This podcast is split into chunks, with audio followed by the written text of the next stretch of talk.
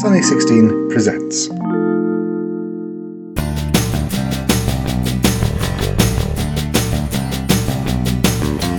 Welcome to episode 14 of I Dream of Cameras, the podcast about cameras and camera collecting, brought to you by the gang at the Sunny 16 podcast. My name is Jeff Greenstein. And I'm Gabe Sachs. Welcome again. 14. 14, you know what that means, Gabe? What does it mean that we got 14? It means that we were picked up and we are were now up. a success. We're Smash. Thank you, Sunny16. Thank you for believing in us. Thank you for loving us. It's very appreciated. It's much appreciated. And you know, if you get that back nine in a first season, they've already oh. invested tons of money in your show. Tons of money. So chances are you're going to run for 11 years, Yeah, right? that's going to happen. Yeah. Yep. that's the plan. So thanks to everyone who wrote in the the torrent of letters and pies and zorkies Very that excited. Graham received clearly meant something. Yes. And so we are going to trundle on. I do hear that there's two rolls of expired Kentmere coming our way. So Oh. just don't. I wasn't supposed to let that out, but just so you know, it might be coming our way.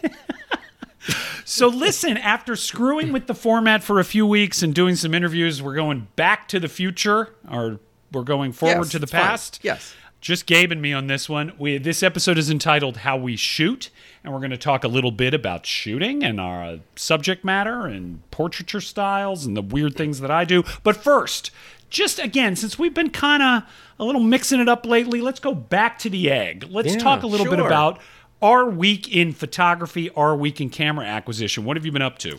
I've been so excited because I got the Olympus OM1 back now. Which I know one? I, this is the stop it. Uh, it's one of the ones that now work, so it's the second one. So when Jeff first told me about this Olympus OM1 business, I went, "Oh, this sounds very familiar," and I went back and dug through boxes of cameras that don't work. And I found this really beat up one, and I mean beat up, like nothing worked on it. There was things missing and nothing worked. And I said, "Oh my gosh, how interesting would this be?" I probably got it for five dollars at a garage sale. It never worked, probably 25 years ago. And I thought, how cool would it be to get it fixed? And one of our listeners rec- hmm. recommended John Hermanson, Camera Tech, and Zuiko.com, I will say Yeah, I've heard of and him. I sent it in there. I said, "Look, if you're, do you think you could breathe some life back into this?" And he said, "Absolutely." It was a complete overhaul. Everything needed to be done, and I got it back yesterday. Phenomenal. It's absolutely fantastic. It was so exciting. Uh, it took uh, probably about three and a half weeks, and it was worth Not bad. the wait. It was really worth the wait because I am not someone who waits because I'm so crazy about waiting. So I'm li- like, usually like, oh my gosh, I've got to shoot. But he was so thorough and it, it looked so good. So thank you. So this is now. I mean, you had a functional chrome one that you liked pretty well. Now you have a perfectly tricked out black one, right? I have one perfectly tricked out one and one almost perfect black, uh, two black bodies is what I have. Oh, nice. Very excited. Nice. And I'm going to have one with the 85.2 on it and one with the I 51.4. And there you go. I saw that you went for the Jane Bound 85 F2. Very nice. exactly. That's exciting. I'm so, so are, do you have plans to use this in the immediate future? Yes, I'm going to use them on a shoot probably next week. Very happy about this. Fantastic. Yep. Okay, we're going to talk a little bit about that upcoming Great. shoot. You know, the other thing I just want to report in on, you know, I, it may not seem apparent because we are now on our 14th episode, but Gabe and I have actually not spent that much time together Yes. in the last four or five months. And what's been nice recently is that we actually have seen each other and quite a bit. So much fun. We went to the SoCal Camera Show in Long Beach, which was amazing. We got Hmm. to check out a nascent camera show that a bunch of gentlemen and ladies down there just booted up, which looks to be very exciting. We went to visit a new camera shop that opened unexpectedly in my neighborhood, five minutes from me, called LA Film Camera. Very exciting. I bought something. oh, Should we yes, talk about did. what I bought? Let's talk about that. So you know I'm in love with the Rolleis now, and uh, the Rollei, and uh, I love my Rollei SL350 very, very much. It's Yes, my favorite shooter right now. Yep. And of course, I've always been fond of my TLR. I only have one, unlike Gabe, who, as you know, has 19. um, and I have become very infatuated in recent years with the Rollei 35. I have a Rollei 35 SE that I like quite a bit. I had read about the various iterations of the 35 SE, and I had also taken note that Anno Mystery had mentioned that kind of the terminus of the Rollei 35 line was a camera I had never heard of called the XF35. Had you did you know about this? I knew nothing about it until you showed it to me. Nor, nope. It's very conventional compared to the Rollei 35. It does not have the shutter speed and aperture on the front in the little weird dials. It does not have the advance lever on the bottom in a weird way. It's very conventionally laid out, but it is cute. Yeah. Look at that. It reminds me of my beloved Leica CL Yes, it does. right? It's approximately the same size. It's all automatic, guys. Basically, there's an automatic setting. You focus it with the rangefinder, very nice little rangefinder, and you shoot, which is usually not my jam. But this has such a nice 40 millimeter f 2.3, very fast It's very unusual for this kind of camera. Right. 2.3. How many f 2.3 lenses do you know? Sonnar. And I've shot a roll through it, and you know what the results were, Gabe? They were terrible Wait a minute. Wait a minute. but it's fa- it's user error. I did not realize that this thing had a bulb setting on the bottom, and I think I shot the first half of the roll on bulb.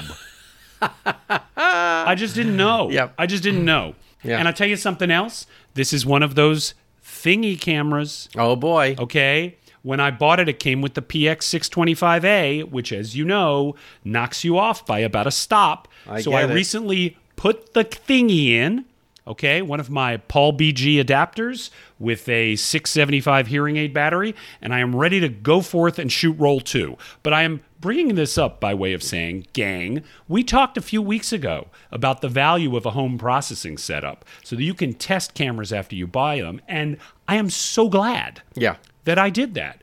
That I didn't waste $13 getting this roll processed because it was quite terrible.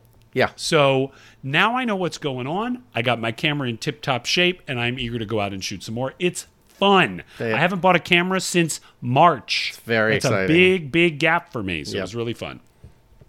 And what else did we do, Gabe? Well, I did go down to Long Beach, where Relics, another pretty newish analog film camera store. They also carry Super 8 and um, amazing stuff there. And it's right on 4th in Long Beach. You know, We Are Relics is their uh, Instagram handle. And it was so much fun. They just did their second photo walk for Juneteenth, and it was phenomenal. I, I saw pictures from it, and it looked like everyone had a good time. But it's so exciting to see these analog film camera shops pop up. Yeah. up. It's so cool. People going in and out buying film. It's great.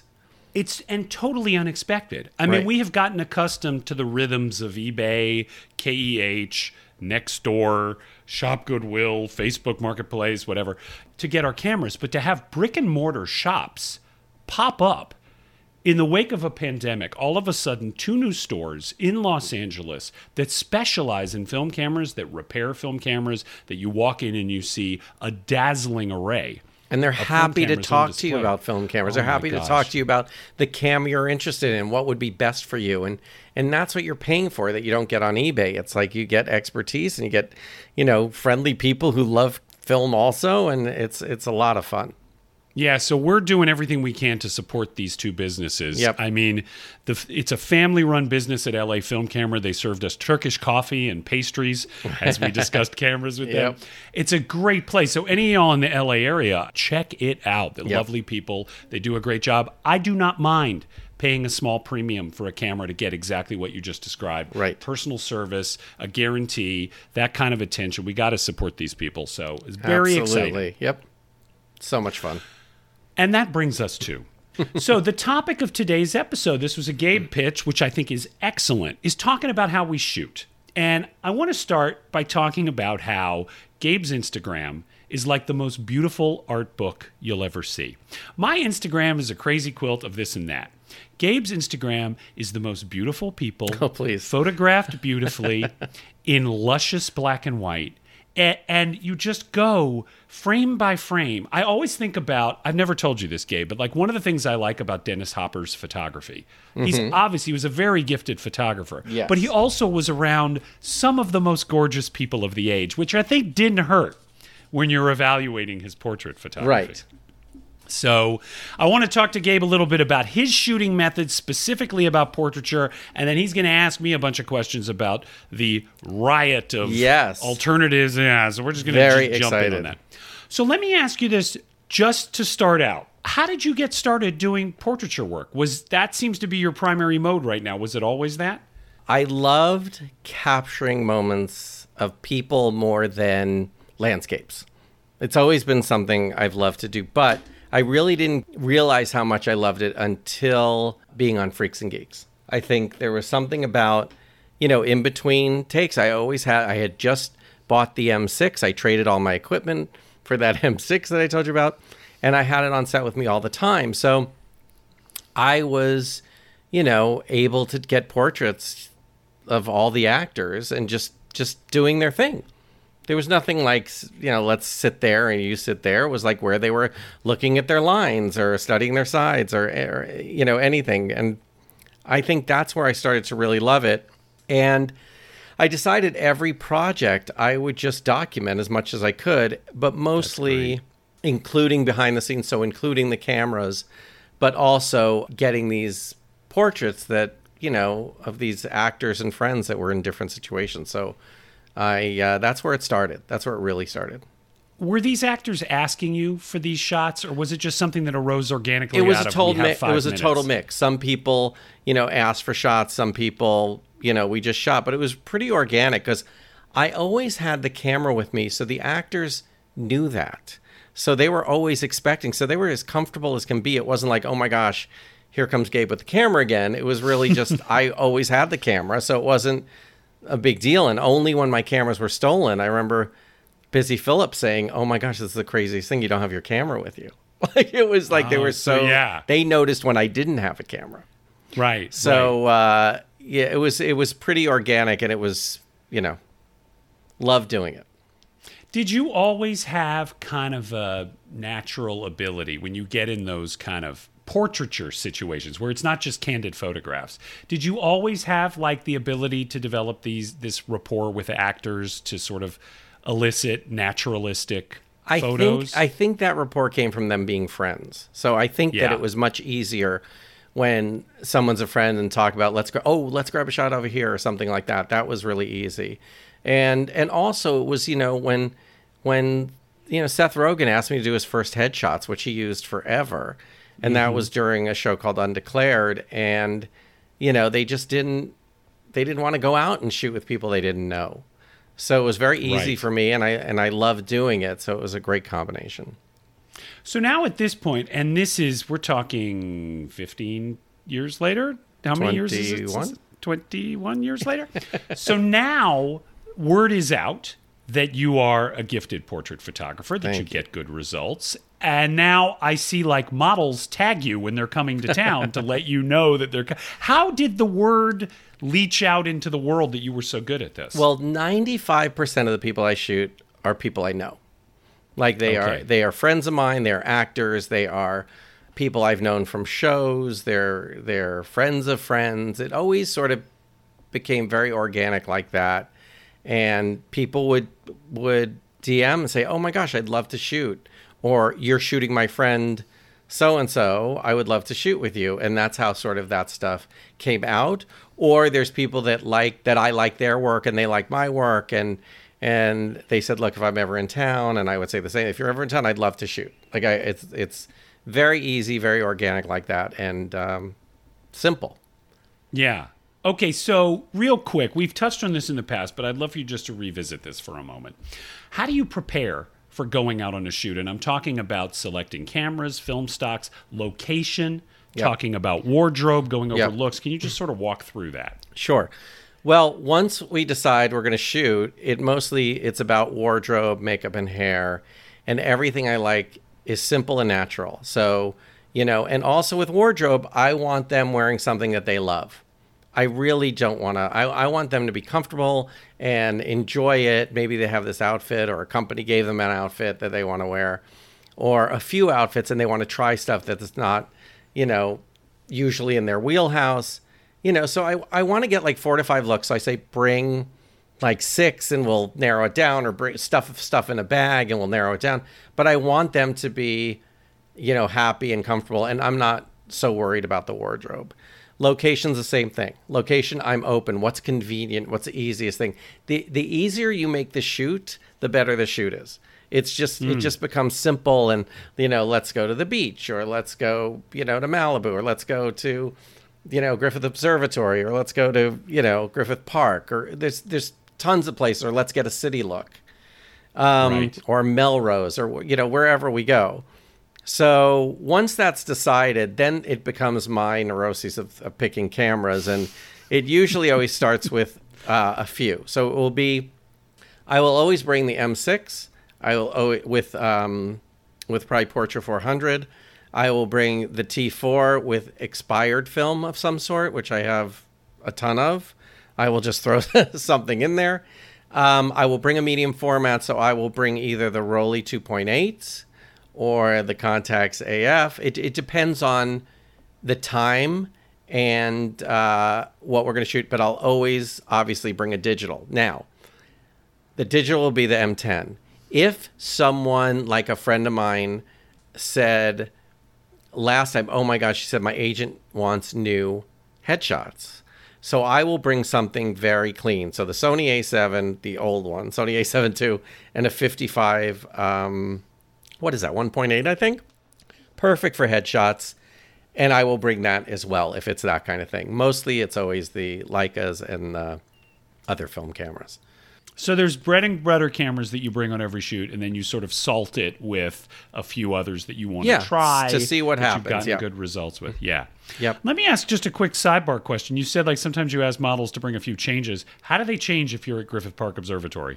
Well, they're usually uh, the bathrooms, and if they're if not the close, it- oh, at the beach. First of all, they are experts at this because the people I shoot do runway and do huge things.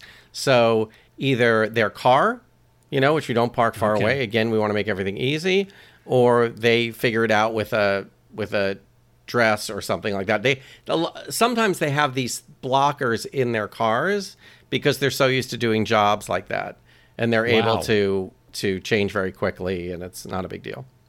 Now, do you get just to talk about the nuts and bolts of this for a minute? Yeah. Again, this is something I don't know anything about. Do you get a model release? Is there any contract? Between I don't do any of that. This all handshake. I am No. I am the worst. Like I just don't. I I love photography so much, and I want them to do whatever they want with the pictures that they want to. I mean that I'm that's very wonderful. very lucky that I can do that, and I don't have to charge. I mean, if it's someone I don't know and it's someone that wants something like headshots or something for, you know, very different. Rarely they will pay me, but it, it's never. It's always like, well, what can you afford? Like I'm not you know, that's a, a half a percent of the people that I shot, and it's very rare that that happens. Do they ever ask for paperwork, like a release or a No. agreement about usage fees or any of that No, crazy I stuff? don't. I'm I making don't. this up. I don't. I don't. uh, I don't really use them, so it's really Okay. you just post on Instagram, and I want them to use them anywhere they want. Like it's totally fine if a magazine asks them, and they want it. They just give me credit. That's all I care yeah, about. Yeah, that's. I just same, want I'm credit. the same thing. My I mean- attitude is like, as long as I get credit. I will tell you that there are that doesn't quite work like that because there have been famous people that have used my pictures and I just said just give me credit and the magazine says we can't just give you credit. We have to pay you something. oh, oh, So they had there's a legal something with that which I, you know. So I just said pay me Okay. what the minimum is and that's fine. Now, do you shoot mostly men, mostly women, older people, younger people? Is it a mix? Do you I have a shoot a whole mix of people. And uh, men and women, I'd say the majority of people I've been shooting lately have been women, but I shoot everyone. It depends on friends and actors are available. Um, Kids. kids. You did a prom photo for a friend recently. Yes, it was very, very fun. Did some really cool, did some really cool pre-prom pictures, and that stuff's so much fun for me. It's just, it's, but again, a lot of pressure. So you know, it's a friend asking, Yeah. to come over and by accident i threw my flash into my camera bag no reason i would never bring it if By i didn't bring that flash there'd be no pictures there'd be no pictures Really? there'd be no Why is pic- that? because it was like herding cats it's like they're all running around they're outside it's getting dark My camera's not giving me a reading. I go, I'm putting flash on. And I put a flash on. It was fantastic. It was fantastic. On which camera? You put the flash On the on M10. I put the Wow. Yeah, it was great. The SF40. I can't. Yeah, I know was. that one. It was perfect. It was just Wow. having like a point and shoot, but it was great. The pictures were great, and then I shot a roll of on the Rolleiflex 2.8, uh, a roll of Tri-X, and it came out great. So that was very fun. But I thought I would be shooting mostly film, and uh, I didn't. Talk through again you you know i i so admire the obvious rapport you have with your subjects. Nothing ever looks posed. And maybe that's because it's not. Maybe it's just because it's very relaxed. But can you talk through like directing and working with a model male Yeah, sure. or female? Like what's the I- what's the what's the rapport and what's the pattern? Well, I'm here's how I'm very lucky. So I'm rarely working with beginners. Um, Happy to work with beginners, but those aren't people I know, unless it's a friend's friend or a kid or something like that. That's fine. But the people I work with, especially actors, they know the routine. They have to shoot pictures all the time, as you know, for gallery shoots and on and on. So they this is very second nature to them. So I there's very little talking like I hmm. just shot, you know, two days ago, Kayla Ewell, who I love, and and she was our kid on the new girl on Freaks and Geeks when she was there. Now she's married and has a kid, so it's really fun to watch her grow up. And she always wants to shoot, which is great. So there's no real, you know, it's like let's go shoot, and we shoot. And I'll say that like minim, minimal stuff. It's like, oh my gosh, let's let's stand over here. Uh, oh, let's do that one again, or just look up, put your eyes up. That's it. It Wow. just goes on and on. Now, it's a double edged sword. So that's fantastic. With a model who is working like New York Fashion Week and doing all this stuff, they're so used to moving with people shooting 150 miles an hour. Okay? With my little rangefinder, doesn't work so well. And so they laugh when I go, "You got to stop moving." And they just they said, "Look, this is our lives is uh, uh, we get we get to Paris, we go to a shoot, go to another shoot, we don't know the photographer, we go another shoot, another shoot, another shoot. We go 20 shoots in a row. We're moving, moving, moving, and we get out of there." And and I go, Wow. "Yeah, so then you have to sort of slow them down." And then models just move. This is what they do. So then you're just slowing them down. That's really it. It's just like, let's do slower. But again, minimal direction. It just is you- where you are. Huh. And I think it works better like that. It just, it's sort of, you know, we're so used to doing what we do is you're sort of need to direct or they start directing themselves, as we know. Yeah. And- well, that's what I was going to go to now. Like, do you ever ask for a certain kind of emotionality? Yeah, Or- sometimes, but not really. I really Huh. just I want to grab the moments, and some of the best moments are in between the things that they think is the shot. Yeah. Like often the shots that I post are are just in between stuff. So I Right. think that's really that's that's the fun of it is grabbing these moments and and you know figuring it out. And I and I've I've learned because of film is when I first got the digital cameras, I would shoot and shoot and shoot and shoot. Now I've realized that I can take my time, treat it like film, and shoot sort of the same way and not have 10 billion shots at the end of the day. Well, this is what I was going to ask. Shooting, I, I, if I were in that position and I had committed to shooting film on a model shoot, I would feel a tremendous amount of pressure. I mean, I have 36 shots before I have to reload. I don't want to have to stop and reload. So, Right. is there that kind of tickle at the back of your neck, like, yeah, I only get 36 swings at this and that? No. No, I think that once I do, I usually start with digital. So I'll usually start shooting, and when I know I've got some good shots on digital, then I go right to film, and I'm much more relaxed shooting film. Like I just, I, I just love shooting film, and I, even with a new camera, like when I use the Olympus OM1, I just, you know, love shooting with it, and and it, I just the film, I'm just more relaxed because to me it's easier, and I know Right. that I'm going to get. To me, it's always better than the digital. Okay. Do you ever have the manager or the publicist or mom or dad at Oh, the shoot when you're love- shooting? I well, uh, Liliana Ray, who I love shooting, I've known this kid for a long time, and her mom. They've been friends for a long time, and I love when the you know the mom comes to those shoots, and it's awesome. Like she, but she's great, and it, they're not. She's not like a momager. She's not someone that's Yeah. like, you know, do this, do that. It's just a, sort of a very creative thing, and again, it's they're pros. So, So it's no through- sweat. You doesn't make you self conscious. No, no, no. You can bring any. Look, if you want to bring anyone you want to shoot, your boyfriend, your husband, your. I'm totally. I don't care. It's like it's it's really just come to the shoot and and do great. That's all I care. What care. about shooting couples or families? Is the dynamic different? Do you do that often? Yeah. So I shot the actor Jon Foster and his wife Chelsea Tyler, Steven Tyler's daughter, who right before uh, she had a baby. So it was really fun. It was like a week or two weeks before, and she was just, you know, ready to burst. And it was so cool to get shots of them together before they had the baby.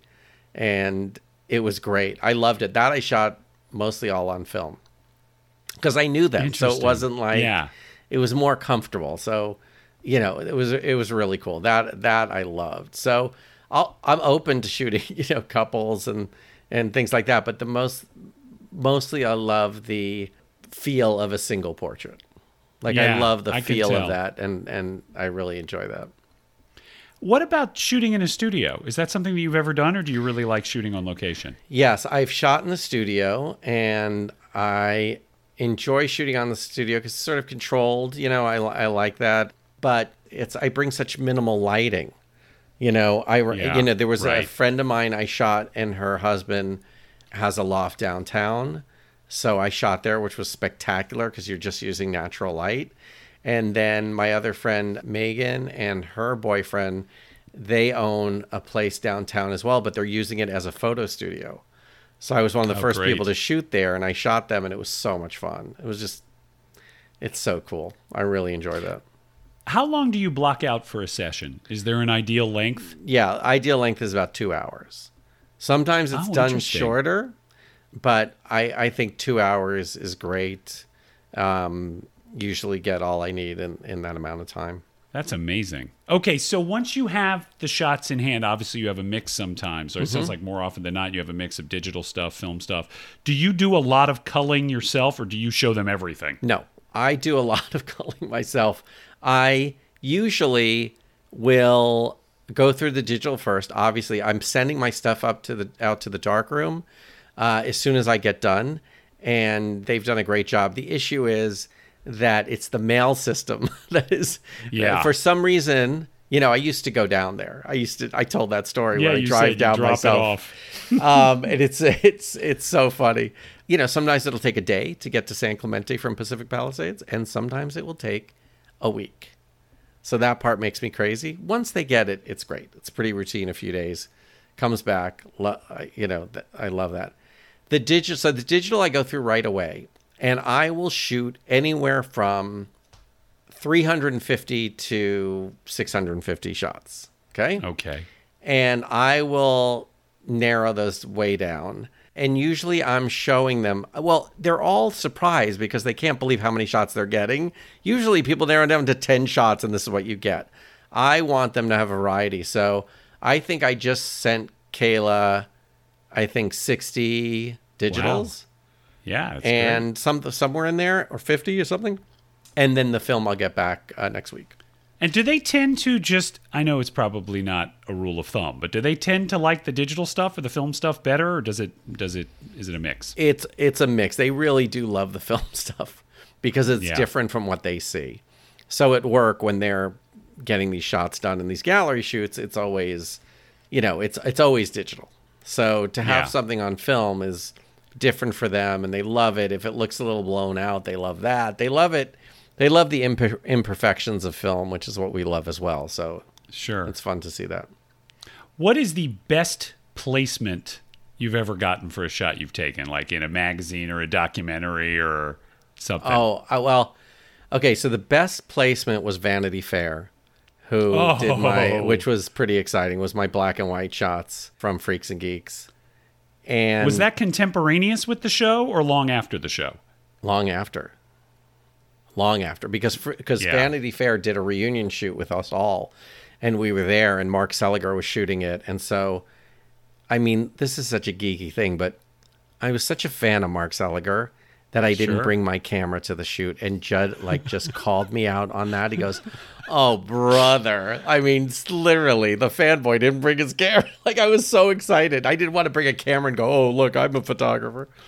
So, but Mark, you know, is such a great, you know, such a great photographer. And so I talked to him the whole time. And then after we were talking film cameras and geeking out, and, and he goes, Gabe, here's what you got to get. I'm telling you, I use it all the time. You got to get this camera. And I, he pulls out the Pentax 6.7 with the Uh, yeah. 105 2.4 lens. And he goes, This is it. This is the camera you need. And he let me hold it. It had the wood handle and the cool thing. I had never shot with that thing. And he shot our group picture with it. And he goes, This is my, this is it. And I go, So of course I go home and I'm finding that camera. Sure, I just went all over and found it. So, so that, so then along with that story, they uh, asked if they could publish my pictures. So uh, they thought it would go along great with the story and online. So they did that. And then Rolling Stone was an exciting one of Seth Rogen. Great. And there there have been a bunch of you know magazines, you know LA Times and all that stuff, but that's all, you know, goes with this other stuff. There's have been a bunch that I've saved of actors that I've not posted or anything like that that I want to do a book eventually. So Great. um yeah, that's been that. All right. Two more questions, real quick, and then we're going to turn the tables. One is you mentioned Seliger. Do you have other portraiture photographic role models that you try to emulate? People who inspire you? I they all inspire me. I mean, it's you know Gordon and Gordon Parks and like I, I just it's there's so many that I just go, wow. like I mean, there's Okay. just there's just things that I think there was a time where I went, oh, I want to do just that, and then I realized no, I don't want to. That's their thing. You know, I, Yeah. I mean, I really Yeah. like close up portraits, and I, I, I've realized that it's very hard to sort of establish a style, but I really just sort of realize I just got to do it how I do it. But I love, you know, I love photographers, so there's Okay. really it's a All list right. of hundreds. Final question before we turn all this Yes. around. Okay, you do not have to name names, Okay. but real quick, your Yes. best session ever and your worst. Okay, my my let's start with my worst. My worst session ever. they, know it was horrible. It was just that that it was a model that I didn't know. Hmm. And it wasn't a stranger, it was someone's friend. Like a friend said, "Oh my gosh, you should shoot so and so."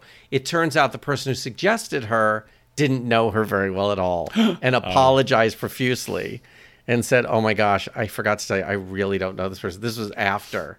She didn't know we already had shot. so she brought her boyfriend, totally nice person, you know, like great. But he decided that he would be the creative director of the shoot. Um, he Oh, was not in the business. He was not, he no creative anything. So it became sort of, no, no, no, don't do that, don't do that to his girlfriend.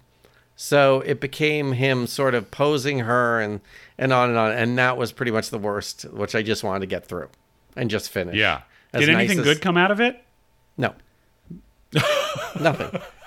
Nothing good came out of it. There was nothing good out of that. And uh, yeah, that was not so much. Mm, that sounds no fun at all. All right. So I'd who was say- the best? I'd say one of the best things, which I could name names because it's the best thing. Yeah. I'd say one one of the best things shoots was with Peter Dinklage, and Oh, we we did a pilot with him. We also did a. He was in our show Life as We Know It, so he became a friend, and it was like in between shots, we just go grab pictures, and Peter wasn't famous yeah. at all. Like it was just so much fun, but he's so creative, and we have some really really cool shots from from those shoots. It's been very very fun. But That's I've been very lucky to, you know, Alessia Rulin and Kayla Ewell and and J.R. Lemon and Merle Dandridge and Liliana Ray. Uh, it, it- it's just I have had great experiences with with friends and shooting, so I've been very lucky. Scroll back on Gabe's Instagram, everybody. Just look through it. It is ex- excellent work. I'm not just telling you this. I'm just saying this because we're friends. I think it's really exemplary work. You're really, really good at what you, you. do. Thank you. And it is something for something I feel like I aspire to because it's Oh. so different than what I do, which is utterly styleless. And that's what we're going Oh, to talk stop. about Well, we're now. going to talk about right now. So, Jeff, yes. what Gabe. would you say is your favorite subject to shoot? Well, you know, in my little Instagram bio, it says photographer colon plants buildings. um, I end up shooting a lot of plants and buildings. I I was thinking about this today because I knew we were going to talk about this, and I think that if I have an overall theme that sort of winds its way through a lot of the things that I shoot, I like to shoot contrasts. Right. I like to shoot the organic versus the inorganic, the man made versus the natural, light and dark. Uh, I think I like to show counterpoints and stuff. Right. And so I know that's an incredibly broad brief, but I feel like my photographs are often absent of people. if there are people, they are very small against the landscape. I think one of the reasons that the LA River, where I was today, is one of my favorite subjects is it's this stark dichotomy of nature trying to reclaim a space that is all concrete. Right. And I just find those kind of counterpoints really visually appealing and emotionally appealing. Nice. Now, uh, stepping back a drop, like how often do you think about shooting? All the time. Yeah. I mean, like you, I don't like leaving the house without a camera. Right. Even a and I feel like if I have to take an iPhone shot of something that I see, I feel like I've failed. Right. You know? Of course we always have our iPhones on us, right? But if I don't have an analog camera on me to shoot something with, a beautiful sunset, an interesting scene. I was out with the Rollei XF35 and I was driving along Mulholland Drive. There was a guy doing a chainsaw sculpture Oh, wow. in the back of his oh, truck. Oh, interesting. I was so very glad that I had this little camera with me because had I had to shoot that with the iPhone, I would have felt like a failure. Yeah. And I just developed the pictures today. They're not great. They're okay. They're silhouette which is kind of cool. Yes. But boy, what an extraordinary opportunity. And I don't like missing those opportunities. no, that's great. What do you think that you take with you more than, like, which camera do you think you take with you more often? Well, I mean, I actually said this the other day on Facebook. Like, the smaller it is for me, the better. Not that I don't like shooting with my, you know, Alpa 11 SI or any of my other 35 millimeter SLRs or TLRs or medium format is the largest I get. But it is more likely that I'll have it on me at all times if it's like the Olympus XA4, the Leica CL, this Rollei, the Rollei 35, the Petri Color 35, even Minoxes half frame cameras. You know, it's just I tend to gravitate towards smaller machines so that I know I'll have them with me and I won't be tempted to leave it in the car. Do you think that if it's compact, like like over the Alpa, will you pick a camera because it's small and easy to pocket? Yeah, if I know like that I'm going to be cycling or I know Right. that I'm going to be in a crowded place like a concert, I don't necessarily like to bring something big and unwieldy. And you know how much I hate straps. Yes. So it's like typically I want the camera in my hand so I can get it to my eye and shoot as quickly as possible. Right. Because I tend to see images and want to grab them very, very fast. Well, so if, if you, uh, on that note, if you see something like this guy in the truck or someone that's just you have to photograph, how are you at approaching them? Will you approach them, or is it just you'll avoid it at all costs? I'm getting better. Good. This is actually something I've kind of like made a pact with myself to get better at because when I have done it, I tend to be rewarded. I've talked previously about the shot I got of the guy walking along the LA River carrying a gigantic fish. Yep. Um, I was very glad that I stopped my bike and spoke to him. Even though he didn't speak English, I was able to indicate what I wanted, and I got a great picture of this great looking guy.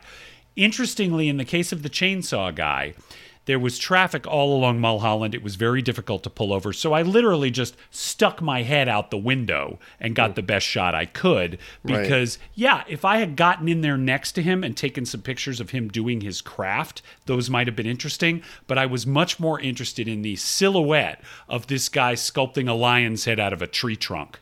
It Right. seemed more interesting at a distance to me Right. but I am trying to get better. I generally are, am afraid of people, and I'm afraid of breaking a moment by speaking to someone and having them get self conscious, which is what I do when my picture is taken.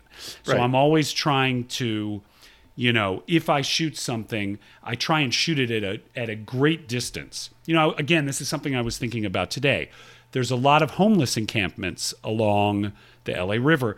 I don't believe in shooting homeless people. I don't Yep. think that unless you're willing to sit and have a conversation with that person, I don't think it's right to take their photograph. Hundred percent.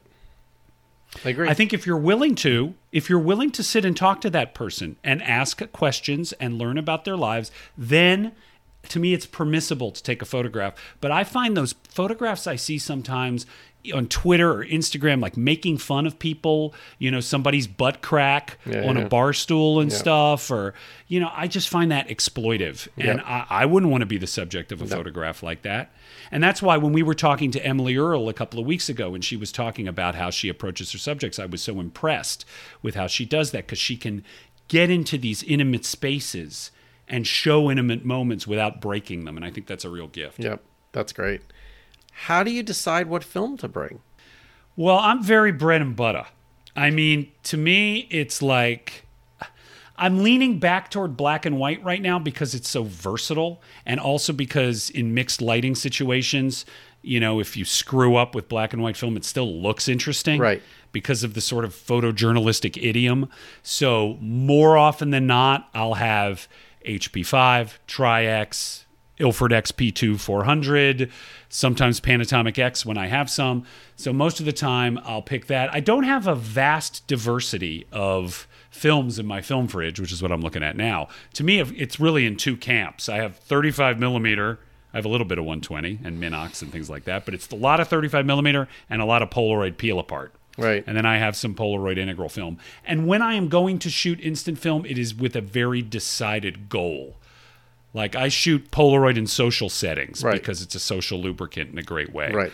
And and I shoot, you know, the the peel apart films when I want that I want to recover a negative and stuff like that. Right. So it's really kind of horses for courses. So, so that leads me to what camera do you bring? That's always been a conversation starter, and I would say one of the Polaroids. I imagine. Polaroids are fantastic conversation starters because people are always curious about them. You know, we've talked about the can you still get film for that question. Right. But I find at this point, any vintage camera, if it doesn't look like a contemporary digital camera, people are really interested in. If they see you, this happened to me today. The sound of the film being wound Yeah. gets people's attention. When you hear that like ratcheted Definitely. winding sound, people perk up like, what are you doing? Definitely. And so, you know, some of the cameras that I have are visually quite interesting. The Alpa is a peculiar looking camera. Obviously, the Pentax 6x7, if you're toting that around with that wood handle, that is a really impressive piece of machinery. With the wheelbarrow Um, to get it up the hill.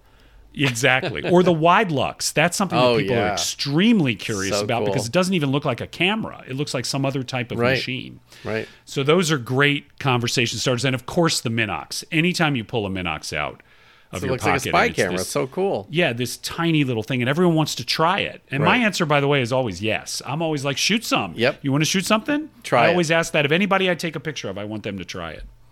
Putting a camera in someone's hand is such a cool thing. Like it's just they get so excited about it. Now, how often? I mean, I know you do this a lot, but how often do you shoot and come right home and develop, or do you give it time? Or You know, I've only been developing my own stuff for a little over a year and a half or so. Right. Um, if I have a completed roll, I mean, it's so interesting. I came back from a very long bike ride today and I was exhausted and I had a completed roll of film and I was like, you know what? Maybe I'll do that. To, and before I know it, I'm already filling the sink with hot water Of to process it because I'm thinking about the sequence. I have to process it, which is very quick, but I got to let it dry. Then I got to scan it. Oh, and this is what I was going to say. The introduction of the Kameradactyl mongoose into my workflow means that the scanning part is now unbelievably fast. uh, this is You know, me. it used to be that there was that tedious scanning section where you have to go get a cup of coffee while it takes an hour to scan your Right. negatives. Now that I can scan a roll in three minutes, I mean, Yep. it takes me longer to set up the mongoose than it does to scan the film. Yep. So there is kind of an instant gratification thing that can happen now where I can come home from a shoot, process it myself, you know, inside of an hour, and then scan it. And then I'm in business, which is really exciting. Yep. That's so great. So more often than not, to answer your question, I am usually trying to do it right away. So great. The the principal exception is when I come away with lots of rolls of film, especially lots of rolls of color. I usually am more inclined to send it off. Yes. I, I agree with that one. Where do you think your favorite places to go to take pictures are in LA? Well, I have this folding bike. I don't know if I've mentioned this, but I have a British folding bike called a Brompton, which utterly transformed my relationship to Los Angeles. I've always loved cycling, I've always loved hiking. But you know, hiking, you cover a relatively short distance if you're hiking. There was a hiking path behind my old house that went up and over Fryman Canyon, and I did that hike at sunset, I would say five times a week. Right. And it, it had one or two spots that were my favorite places, particularly this one spot where people would be silhouetted at sunset. And I got so many amazing shots there. So there are many hiking trails around Los Angeles that I like that I've become acquainted with over the last like 10 years or so. The more recent thing in the last five years is that this bike has opened up the city in an amazing way because it's two seconds to throw this bike in the back of my car. And now I'm learning about the bike paths of LA. Hansen Dam is an amazing place up in Wow. Pacoima. It's so visually arresting, and even just taking pictures of people walking on this on the dam Right. is so interesting and beautiful. And there are neighborhoods around there. I love shooting in and around the small airports of the mm-hmm. valley. Yep. Burbank is a busy airport, but Van Nuys Airport, Whiteman Airport, even Camarillo Airport. I like to cycle around the periphery of an airfield and take pictures either of the planes taking off or of helicopters or people attending to their planes. I've always been fascinated by aircraft. And again, it's like that contrast between the people and the machinery that gets me. Yeah. The LA River Bike Path, I'm there all the time. I mean, as I said, I was there today. It's endlessly fascinating to me. And now it's constantly under construction. They're adding bridges, Right. coffee shops. So we have to go there together because I don't think you've been there, right? I want to do it. Oh, absolutely an Gotta do outing we need to do. And then finally, the Ballona Creek bike path, which starts in Culver City, goes westbound to the ocean and then bends south. Uh, it basically becomes a beach path. So you're now cycling on a paved path with sand on either side of it. Oh, wow. And when you get to like Playa del Rey, the planes from LAX are taking off directly over your head. Right, right, right. And so that's a great place to go armed with like LomoChrome purple or infrared film because you're going to get a really interesting combination of like the ocean, the palm trees, Yeah. and so forth. Those contrasts that I'm drawn to. Love that. What would you say is your favorite travel camera? Oh, Gabe, this changes all the time. I mean, right now it's the Olympus XA4 macro, which you are about to get. Do you want to talk Oh. I- about that as a little I sidebar? loved, uh, the sidebar is so Jeff ca- casually shows me shots at LA Film Camera of this XA, which I knew nothing about, by the way. The Olympus XA. I've seen them, but I didn't know anything about them. And he tells me about the XA4, which is, of course, the one that's the hardest one to find. and um, I saw some of your pictures of your recent family reunion, and they were spectacular and sharp. Now, this was Yeah. very confusing to me. So I was really impressed with that. And I was even more confused with that you have to zone focus it. yeah.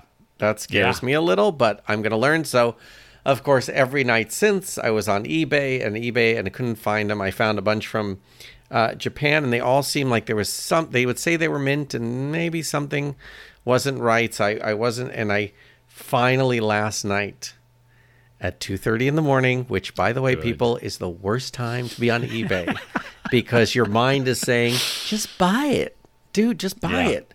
Who cares? It'll be fine. So I ordered uh, an XA4, and we will see what happens. But anyway, that's the sidebar. So yeah, It I have cycled through various travel cameras that I like. As I get as I said, I like small things. For a very long time, my favorite was the Leica CL. I mean, Yeah. if I'm taking a trip to like London, I that's the camera I'll bring because that 40 millimeter Summicron is my favorite lens in my favorite focal length. And if I want to bring along a 90 millimeter, I can snap that on there and suddenly I have a telephoto on a very Right. compact camera. It's a great, great travel camera. It's also incredibly durable. So, you know, that's probably, you know, the one that I reach for for extended trips. Right. But the XA4, it's got the built-in lens cover, which is a really nice thing. So you can really slip it in a jeans pocket without worrying about Right. it. It's got a flash that screws on when you need it. So if you know you're going to a party, Right. you stick the flash in another pocket, and then when the sun goes down, you screw the flash on. Suddenly, you basically have. I may be overhyping this, but you have a Yashica T4 in your pocket. Right. So that's great. The lens, as you said, is remarkably sharp. It's a wide angle, so even though it's scale focus, it's really forgiving. It's pretty fast. Right. It's a real glass lens, and it's a macro. So if you want to get in there and do some of the plant photography that I like, it focuses down to about a foot. Not Yeah, bad. that's spectacular. Not bad. So I have found that that is the camera more and more that I bring with me, you know, when I don't even want to have to think about, you know, whether I'd never want to leave it behind. So I don't want to have to think about whether it fits in my bag or not. Right. Now, how many rolls of film do you think you'll bring? My rule of thumb is I bring a roll a day. Nice. and then I That's good- usually throw in an extra one. But Right. and I almost always come back with one or two extra rolls because I Okay. don't shoot 36 Right. pictures a day. So Right. I that's my rule of thumb for trips is I just bring a roll a day. Good. Now, what about friends? Okay. Do friends ever ask you to take pictures? Anyone All the want you to do a wedding or anything like that? Have you ever had any of those? Do you know I've never been asked to do a wedding, but I've done family photos for friends. I've done portraits of their kids, you know, family pictures together. Uh, Uh, you know, when there's a birthday party, sometimes people say, "Oh, Jeff, bring your camera," and they always kind of, you know, my son was my son's an only child, and he grew up in this play group, which was 13 other families. And these 13 families kind of counted on me to document all the Yes. major events of Yes, their children's lives, this. starting at the age of nine months until they were 17 years old. Right. And I loved being that guy in this group. I mean, the same way you love that you have Yeah. these friends that call on you. I was the guy who, after every party, I'd get the film processed and I would spray out. You know, I'd sometimes I put it up as a Google album or whatever, Right. and they'd be so excited. And so many of my friends would say to me, you know, our photo album is all pictures you took. And that makes That's me really happy. Yeah, that's I really like cool. that. I always, you know, when when couples are having a new baby, I always say to them, "Look, I'll come and take pictures of your baby, but I'm also going to give you a film camera to document Right. it with because your JPEGs will be gone in 50 years." Yeah. Um, so, yeah, so I do that a lot. I did. I was set photographer on a friend's indie film, which was incredibly So fun. much I love doing that, and I always offer to. I have a number of friends who are directors and producers and stuff, and so when if there's an independent film, I always relish the opportunity to do that too. So but great. no one's asked me for a wedding yet. That would be intimidating. Uh, yeah, that would be a little scary. What? Okay, your last question is what are you thinking about when you're shooting? Are you thinking first about framing, exposure, like where I'm so paranoid about exposure and getting it right? Are you thinking about framing, exposure, bokeh? What are you thinking about when you're shooting? Wow. Um, what am I thinking about? I always want to follow through on the impulse that made me lift the camera to my eye to begin with. Mm-hmm. Even if when I do that, the shot isn't quite right. I'd rather shoot it three times. You know, I always think, okay, what was it that made? And so I try and honor that first. And if that means, you know, a particular configuration of tree and bridge or a person walking along a road with converging lines, I try and get that shot first. I try to pay attention to because my attention somehow wanders at times and I don't always notice a cluttered background. Right. And so I really try and take a moment to refocus and make sure that there's not some unwelcome element in the background that I'm really going to regret when I see that frame. Right. And I do think about the plane of focus a lot, which is why, you know, it's unusual for me to have a scale focus camera. Right. Um, and why rangefinders, you know, if I'm doing portraits, rangefinders are not usually my starting point because I really want to know what my plane of focus is. And I like Right. shallow focus a lot. Yep. But then again, you know, sometimes, particularly like on the bike path today, there are very few spots in Los Angeles where you can shoot infinitely converging lines the way Yeah. you can on that path. And so I like that, you know, I bring a relatively fast film so I can stop all the way down and get really deep focus. Am I answering your question? Yes, you are. I love it. I hope so. I think it's great. That is Yeah. that is uh, that is my interview of you, sir. Excellent. How fun. But see, here's what's so interesting. Okay, let's let's flip the script for a minute. Yes. So, do you ever shoot the kind of subject matter that you see me shoot? No, but I I I would, I just don't. I'm just so much more fascinated in, with people, but I'm fascinated with architecture and all those things. So I love seeing pictures. I like, you know, the macro photography. Like you just posted this flower that I thought was amazing. It's it's stuff I admire, but I don't feel that I do that well. So I, it's very exciting to see it, but I'm always drawn to people. There's something about Yeah. shooting people. So that's yeah. Yeah, I want to get better at doing what you do. I want to get better at that. I want to kind of make that a practice. Cool. And and part of it, you know, I, I know I've mentioned this to you, but like in the last several weeks, as things have started to loosen up in Los Angeles and we've been able to see our friends, I am really making a special effort, even if it's people at the edges of my social circle, to say, hey, let's get coffee. Yeah. Like, do you want to get together? Like, you want to get a milkshake? You want to get coffee? You Yeah. want to go for a walk? You want, I'm really trying to reforge those connections. And I've talked about on this podcast how photography is something that helps me connect with my environment, Yep. with the city that I live in. It sends me on adventures. I'm hoping that I can make portraiture part of that narrative as well. That I can, you know, make taking pictures of my friends the way you do, in a way that I admire so much. I want to make that part of the rotation, you know, Great. as I kind of reach out to people and rebuild those connections. Yeah. Excellent. That is how we shoot. That's how we ladies and shoot. gentlemen. That is how we shoot. Share with us about how you shoot. I these were great questions, by the way. Thank you for that, Gabe. Thank Those you. were great questions. And so, if any of these questions resonate with you guys, we want to hear from you as well. Any of the things we've talked about. I just think this is a very interesting. If you were to take this hour and just strip the questions out, I think it's a very interesting sort of photographic quiz that maybe gets y'all thinking about as a photographer what your predilections are and what your preferences are and why you shoot the way you do. So feedback to us. We want to hear about this. As usual, thanks for your time, y'all. We love hearing from you. I'm telling you, these suggestions and, you know, just getting, you know, suggestions of places to get cameras fixed and, you know, people, you know, you like to deal with and film you like and all that stuff is great and very helpful. We really appreciate it. Yeah, keep the feedback coming. As you know, our email address is I dream of cameras at gmail.com. I want to thank whoever signed us up for several junk mail lists because now we are deluged with articles from People magazine and offers for auto warranties. So thanks to whoever did that.